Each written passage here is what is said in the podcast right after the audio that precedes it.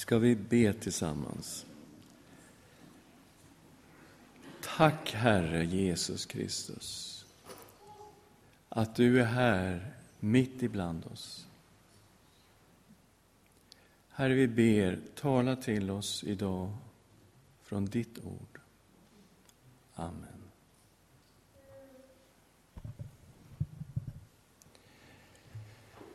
Vi ska läsa ifrån Lukas kapitel 10, vers 25 till 37 och det har att göra med en av de mest kända texterna i Bibeln, faktiskt. Jag tror jag vågar påstå det. Då kom en laglärd fram och ville snärja honom och frågade Mästare, vad ska jag göra för att få evigt liv? Jesus sa till honom, vad står skrivet i lagen? Vad läser du där?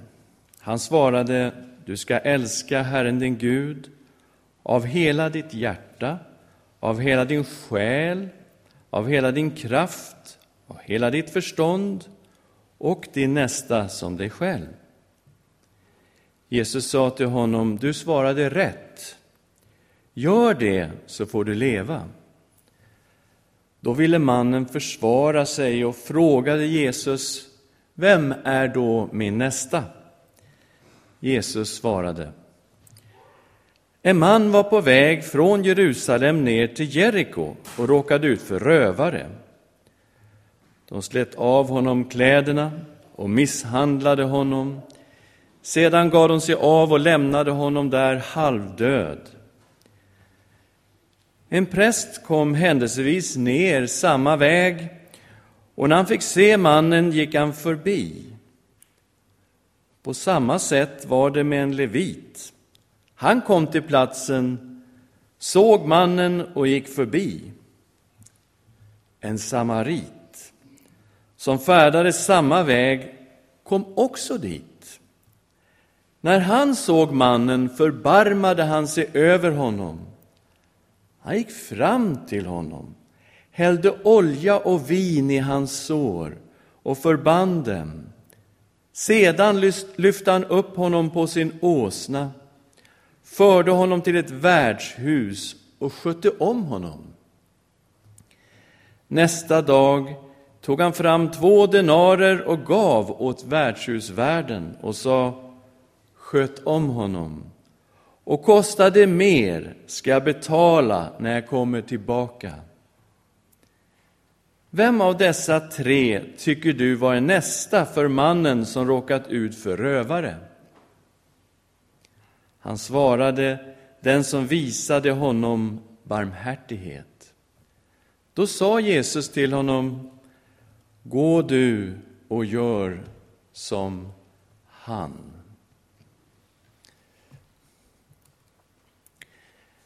Det är en laglärd som möter Jesus, en jurist, advokat, en som kan Mose lag. Han känner till sharian. Han är laglärd, den här människan. Och det står att han eh, ville sätta Jesus på prov. Han skulle ställa någon sorts testfråga. Man kan ju undra varför ville han ställa den här frågan. Texten säger här, han ville snärja honom och frågade Mästare, vad ska jag göra för att få evigt liv? Frågan är ju kanon, men vilket motiv hade han för att ställa den här frågan till Jesus? Rätt fråga, men fel motiv. Han ville snärja Jesus. Och det är ju så, man möter mycket människor också som pastor och man ställer frågor om kristen tro och om Jesus och hit och dit. Och man har en känsla av att ibland vill inte den som ställer frågan egentligen ha ett svar för sin egen skull, utan bara vill testa det här. Hur är det med den kristna tron? Finns det något svar på den här kniviga frågan? Vad kan man tänka sig? Och så för man någon sorts resonemang på ett intellektuellt plan, men det kommer liksom inte från hjärtat. Frågan är ju underbar, egentligen. Vad ska jag göra för att få evigt liv? Och Jesus, han eh, vet förstås vilken människa som står framför honom, så han vänder runt och ställer tillbaks en fråga till honom. Vad står skrivet i lagen? Det här, du är expert på det här, du är laglärd, du är jurist, du kan ju allt om Mose lag, du har ju memorerat den innan och utan. Vad står det i lagen? Vad säger du själv? Och då svarar han det rätta svaret. Han säger förbluffande nog du ska älska Herren din Gud av hela ditt hjärta, av hela din själ, av hela din kraft, av hela ditt förstånd och din nästa som dig själv. Så den här laglärde säger precis det som Jesus säger i den text som vi läste inledningsvis. Lagen och profeterna handlar om det här, att älska Gud av hela sitt hjärta och att älska sin nästa som sig själv. Han ger ju ett underbart svar när han summerar lagen för Jesus. Rätt svar, fel insikt. Det var ju så här med de religiösa på den tiden att man tänkte sig att om vi håller lagen, om vi gör det som Gud önskar av oss, så blir vi rättfärdiga inför Gud. Faktum är att vi blir bättre och bättre och bättre som människor. Till slut är vi så bra att vi förtjänar evigt liv. Det var tanken. Och ni vet, Jesus hade enorma duster med just fariseerna på den här punkten. Där fariseerna trodde att de var rättfärdiga inför Gud. Men det Jesus har att säga om dem är ju inte särskilt positivt. Han säger att eh, tullindrivare och skökor, alltså horor, ska snarare gå in i Guds rike än ni. Okej. Okay. Vad handlar det om? De här människorna som var tullindrivare och som liksom la till lite eget och snodde och stoppade i egna fickor och så, de visste att de gjorde fel. De som var horor visste också att de gjorde fel. Så de var närmare Guds rike, för de förstod, jag är en syndare. Och eftersom de förstod att de själva var syndare, så var de alltså närmare Guds rike än fariseerna, än de laglärda, än prästerskapet som trodde att de var så vansinnigt bra i sig själva att de förtjänade evigt liv.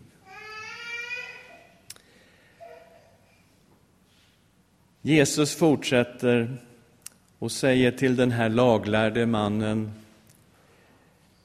Du svarade rätt. Gör det, så får du leva.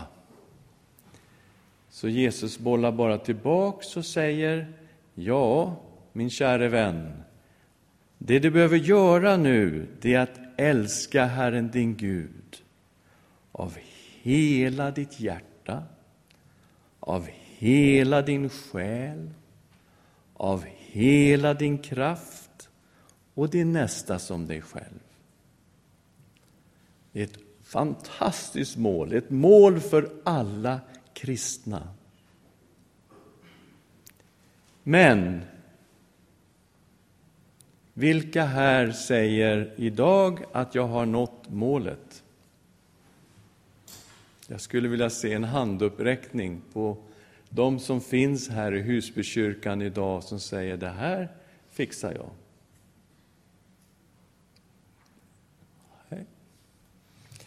Det var ingen som vågade sticka upp sin hand. Och när Jesus bollar tillbaks den här frågan till honom och säger då, gör det så får du leva. Då ville mannen försvara sig och frågade, vem är min nästa? Och när Jesus lägger ut det här budet i bergspredikan så säger han med det här tillägget, ni har hört att du ska älska din nästa och hata din ovän. Men jag säger er, och så kommer Jesu undervisning. Man hade alltså en förklaring av det här budet. Vem var min nästa? Det var absolut en jude, inte en utlänning. Betraktades inte som den nästa. Och en ovän, nej, inte heller en ovän behövde man älska som sin nästa. Det fanns alltså en selektiv förklaring på det här budet. Så han ställer frågan till Jesus, men vem är då min nästa? Och så kan man ju ha en diskussion kring vem som innefattas i det här. Och Jesus svar är helt fantastiskt. Han tar tre personer, varav två av dem är kollegor. En, en präst och en levit. Och den tredje personen, en hatad samarier. Och så börjar Jesus berätta. Och eh, det var en man då som blev överfallen av rövare. Han blev slagen, misshandlad. Han var halvdöd, han var alltså döende, han svävar alltså mellan liv och död på den här vägen mellan Jeriko och Jerusalem. Och då kommer det en präst förbi. Och eh, man får intrycket av att han har varit uppe i Jerusalem, gjort sin prästtjänst och kommer då ner mot Jeriko och möter den slagne mannen som ligger där halvdöd. Han tittar på honom och gör en ganska vid cirkel runt den här mannen och går vidare. Var det här hans nästa? Ja, det var inte lätt att veta. Han hade inget ID-kort på sig. Han skulle kunna ha varit en samarier. Han skulle kunna ha varit en utlänning. Tänk om han hade dött medan han försökte hjälpa honom. Då hade prästen blivit rituellt oren. Och det skulle tagit en vecka för prästen att återigen bli rituellt ren om han hade råkat röra vid den här mannen om han hade dött. Så han tog det säkra före det osäkra och eh, den laglärde är med på noterna. Han nickar säkert. Ja, just det, han gick ju runt. Det förstår jag också. Sen kommer en levit, också från eh, då präststammen. Och eh, han gör samma sak. Han kanske inte ligger så långt efter. Han kanske ser, oj, prästen gick runt. Det är nog bäst att göra samma sak. Ungefär på samma bevekningsgrund. Är det min nästa? Jag vet inte. Jag kan bli orenad.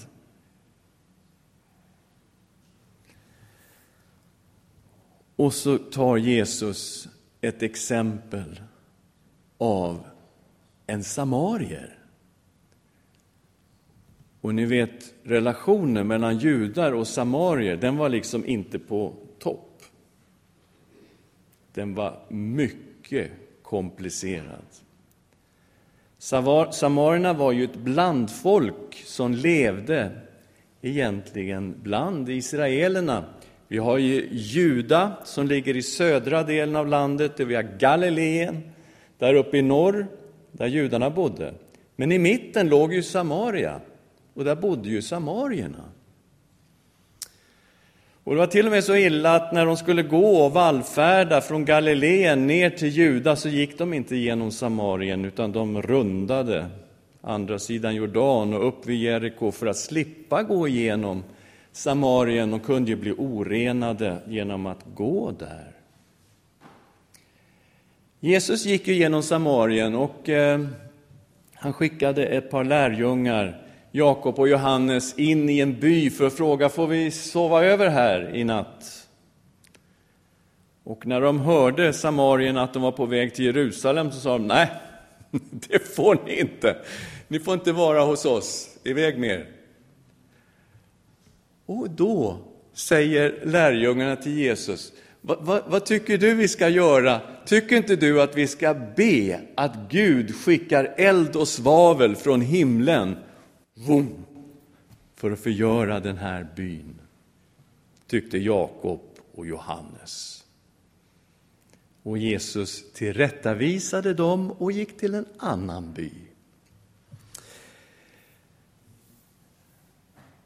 Och när de skulle skymfa Jesus, håna honom, i ett kraftig diskussion som pågår i Johannes 8, då säger de, har vi inte rätt när vi säger att du är en samarit och besatt av en ond ande? Så det var ett skällsord man kunde kasta på någon. Så, här har vi egentligen vad det hela handlade om. En förhatlig samarit tar Jesus och sätter rakt in i den här berättelsen. Och så säger han då att det var en samarit som kom dit. Han stannade. Han hällde olja och vin i såren. Han tog upp honom på sin åsna, tog honom till ett värdshus. Där tog han hand om honom. Nästa dag så betalade han till värdshusvärden och sa, ta hand om den här killen tills han mår bra igen. Och så ställer Jesus den underbara frågan, inte vem var då en nästa? Du frågade ju vem är min nästa? Han säger inte vem var då den nästa till prästen eller till leviten eller till samarien? Nej, Jesus vänder på alltihopa. Och frågar vem var den slagne mannens nästa? blir ingen diskussion här om vem som var nästa, var det den begränsningen eller den begränsningen? Utan Jesus tar från den slagne mannens perspektiv och frågar vem var hans nästa i det här exemplet? Och han säger det, det var han som visade barmhärtighet.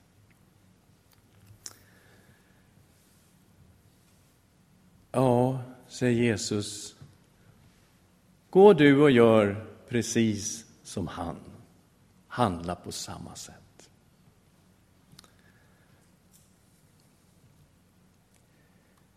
Vem är min nästa?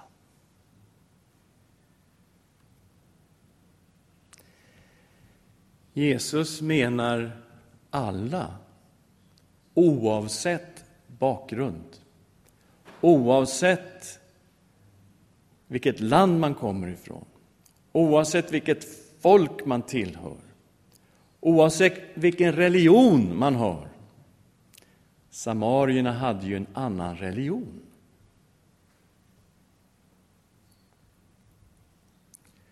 Oavsett bakgrund. Jesus menar även våra fiender. Och eh, det här är ju på ett par ställen vi har de här texterna. I Lukas 6, 27. Men till er som lyssnar säger jag, älska era fiender. Gör gott mot dem som hatar er. Välsigna dem som förbannar er. Be för dem som förorättar er. Om någon slår dig på ena kinden, så vänd också den andra kinden till. Om någon tar ifrån dig manteln, så låt honom också ta din livklädnad. Ge åt var och en som ber dig. Om någon tar ifrån dig vad som är ditt, så kräv det inte tillbaka. Allt vad ni vill att människor ska göra er, det ska ni göra dem. Om ni älskar dem som älskar er ska ni ha tack för det. Också syndare älskar dem som visar dem kärlek. Och om ni gör gott mot dem som gör gott mot er ska ni ha tack för det. Så handlar också syndare. Om ni lånar åt dem som ni hoppas ska betala tillbaka ska ni ha tack för det. Också syndare lånar åt syndare för att få tillbaka vad de lånat ut. Nej, älska era fiender. Gör gott och ge lån utan att hoppas få igen något. Då ska er lön bli stor och ni ska vara den Högstes barn eftersom han är god mot de otacksamma och onda. Var barmhärtiga så som er fader är barmhärtig. Det här är ju naturligtvis en predikan i sig, men Jesus menar även våra fiender. Så långt går kärleksbudet. Älska din nästa som dig själv. De senaste 20-25 åren så har jag hört eh, både här och där och ganska ofta behovet av att älska sig själv utifrån just det här budet. Alltså om man ska älska sin nästa som sig själv så måste man ju först älska sig själv och sen då älska sin nästa. Problemet med det är att man blir då väldigt fokuserad vid att älska sig själv och att lära att älska sig själv så att det blir en sorts jag-centrering kring hela det sättet att se på kärleksbudet som jag inte tror att Jesus hade ens i tanken när han uttalade kärleksbudet.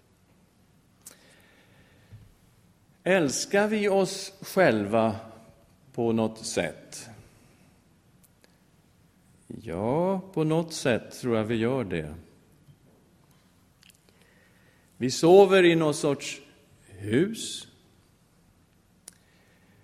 ofta i en säng, ofta under lakan och filt. Och hur är det med min nästa? Har min nästa någonstans att bo? Har han eller hon en säng,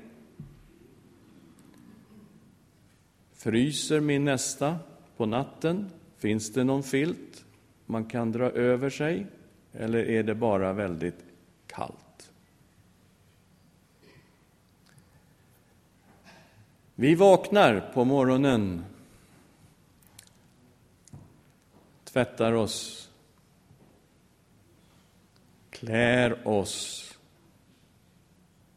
äter frukost. Hur är det för min nästa? Har min nästa någonting att tvätta sig med? Har min nästa kläder att ta på sig? Har min nästa någonting att äta?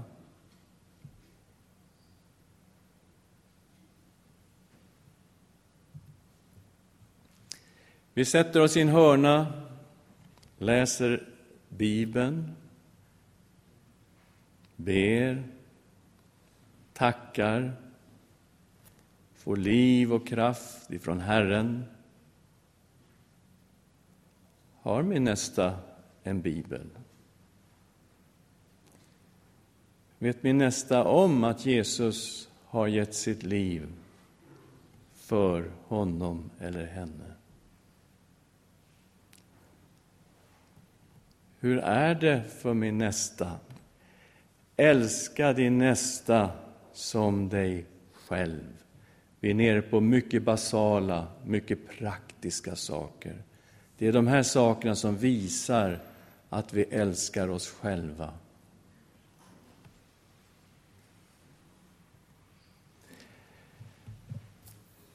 Eh, Maggan och jag var i eh, Sankt Petersburg här i mitten på augusti, alltså för ett par veckor sedan.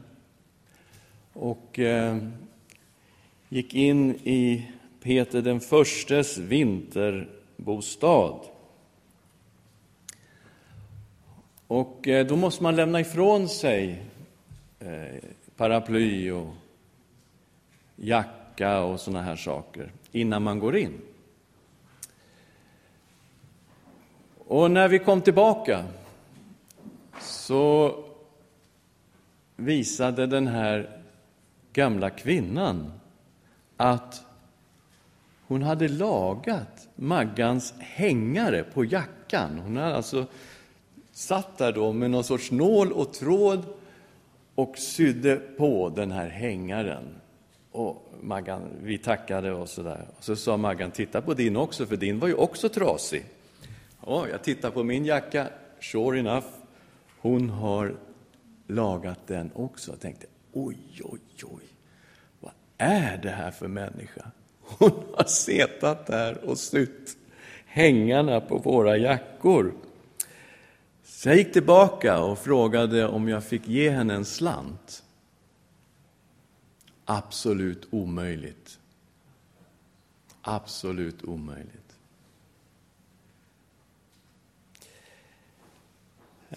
Hon, hon, det hade varit på något sätt att beröva hela värdet i det hon gjorde om jag hade fått betala för det. Nej. Så enkelt, men ändå så personligt. Vilken kärlekshandling. Så jag frågade, får jag ta en bild av dig? Ja, så, det gick ju bra. Så det var liksom en höjdpunkt på hela resan att få möta den här kvinnan som sydde våra hängare på jackorna. Älska din nästa som dig själv kan vara väldigt lite, men det kan betyda fantastiskt mycket. Och jag tänker på Ingrid Fjällström, vilket exempel vi har i den här församlingen på en människa som såg andras behov och som praktiserade kärleksbudet gång på gång på gång. Fantastiskt exempel. Men jag vill ändå ställa en fråga. Finns det någon här inne som på fullt allvar skulle tänka sig att Ingrid Fjällström skulle säga jag har nu följt Herrens lag så bra att jag inte behöver Jesus? Är det en befängd tanke? Det var därför att hon hade fått möta sin Herre och Frälsare.